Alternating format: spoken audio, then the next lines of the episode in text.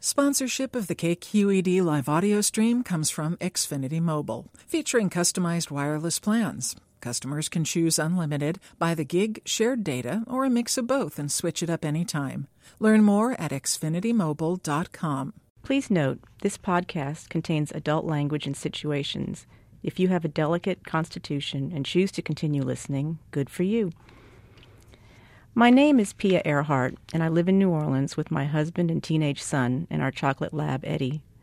We came back to the city in December 2005 after living in Houston for four months. Our house is on a narrow ridge that didn't flood, but a block behind us, water came into people's homes. Our mid city neighborhood is coming back slowly but surely, and we are here to stay. I'll be reading from my first book, a short story collection called Famous Fathers and Other Stories. This story is called Stop, and it's about being done wrong and doing wrong. Stop. Accept that your husband's heart always belonged to his first love. You should have noticed sooner because she works in your building and won't look you in the eye. She takes the stairs because you ride the elevator. Give him back to her. It's been 16 years of marriage, and there's so much that's hard. Him asking why you have on that tight skirt when it's for him. You turning your face to the wall while he climbs in bed at 1 a.m. after office drinks. You forgetting to kiss him for days, him checking your cell phone bill for calls made late at night, finding none, but not putting the pages back in order. Check his cell phone bill, and you might find her number 15 times in a row, a perfect tower. Call her at her desk, don't say a word, and make her hang up first. Count who loves you.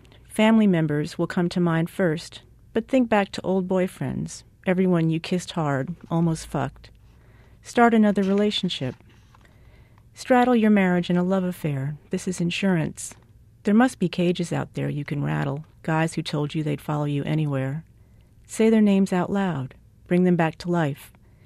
Email one of them, even if he's married, with four kids, and tells you early on that he's in a full and satisfying relationship. Take this as a challenge. Cheating is pure adrenaline, and you'll feel for a while like you're running clean.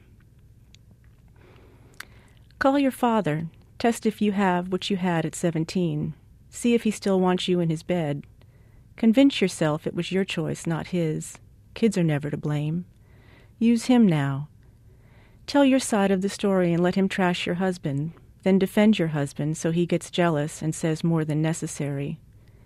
Get him to say again that he's the only man who can satisfy you because you're cut from the same bolt of cloth. When he tells you your life means more to him than his own, say another call is coming in and you have to go. Starve yourself, and you'll be cheered by how insouciantly your clothes fit.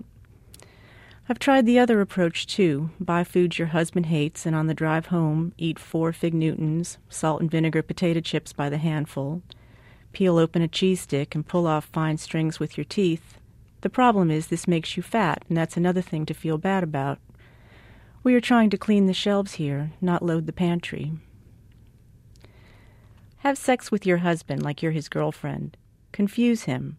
Make him feel like you're screwing someone else too. You are. Fuck your lover like you're his world. He's become yours. Listen to your teenage son's CDs. Get in his car and play the music loud. Learn the words to songs with fuck in every sentence. Sing Give Me a Project Bitch. Serve the wave of someone else's rage. Yell your brains out. After you listen to these songs 50 times, you'll be singing them in your kitchen. If you have to leave messages on your lover's machine at work, do it when you know he's out of town so you know why he isn't calling back when it's been five days since you spoke. Find those Lortabs from when your wisdom teeth were removed. Drink a little wine all day. Smoke a joint before bed so you can sleep a few hours. But don't get hung over because you'll mix up that kind of feeling bad with the feeling bad you don't want to feel. Don't cry. Think about people worse off than you parents with dead kids, bald women with breast cancer, drunk drivers knocking pregnant women 50 yards and into a ditch. Imagine these terrible events are small pools filled with ice cubes and jump in. Your skin will tingle and then go numb to conserve energy. Care about stuff that doesn't mean anything, Listen to that orange winged thrasher rummage through leaves outside your bedroom window. Spot an isolated thunderstorm and drive into it. Stop in front of a backlit mound of pampas grass, more beautiful than you can bear, and watch it like TV. Bright moments like these divert your attention from your broken heart and remind you how pretty life is with men. When your lover's wife calls you at work to say she knows all about it because he told her, and what a fucked up poisonous spider you are, agree with her. She'll have their baby on her hip, babbling. Promise it's over, tell her she's the one he loves. Try that, and she'll believe you, and you'll feel generous and relieved that she's back in her corner. Then call your lover and leave another message. Don't be tricked into falling in love again. You will be tempted. Your husband will tell you he's made a terrible mistake and sound afraid.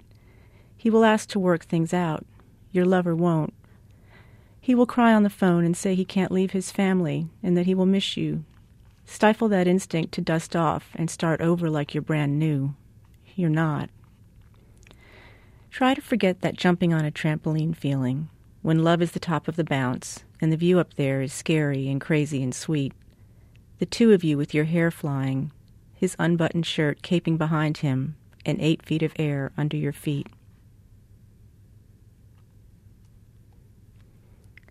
To subscribe to the Writer's Block and hear more stories, please visit www.kqed.org slash writersblock. The Writer's Block is produced by KQED.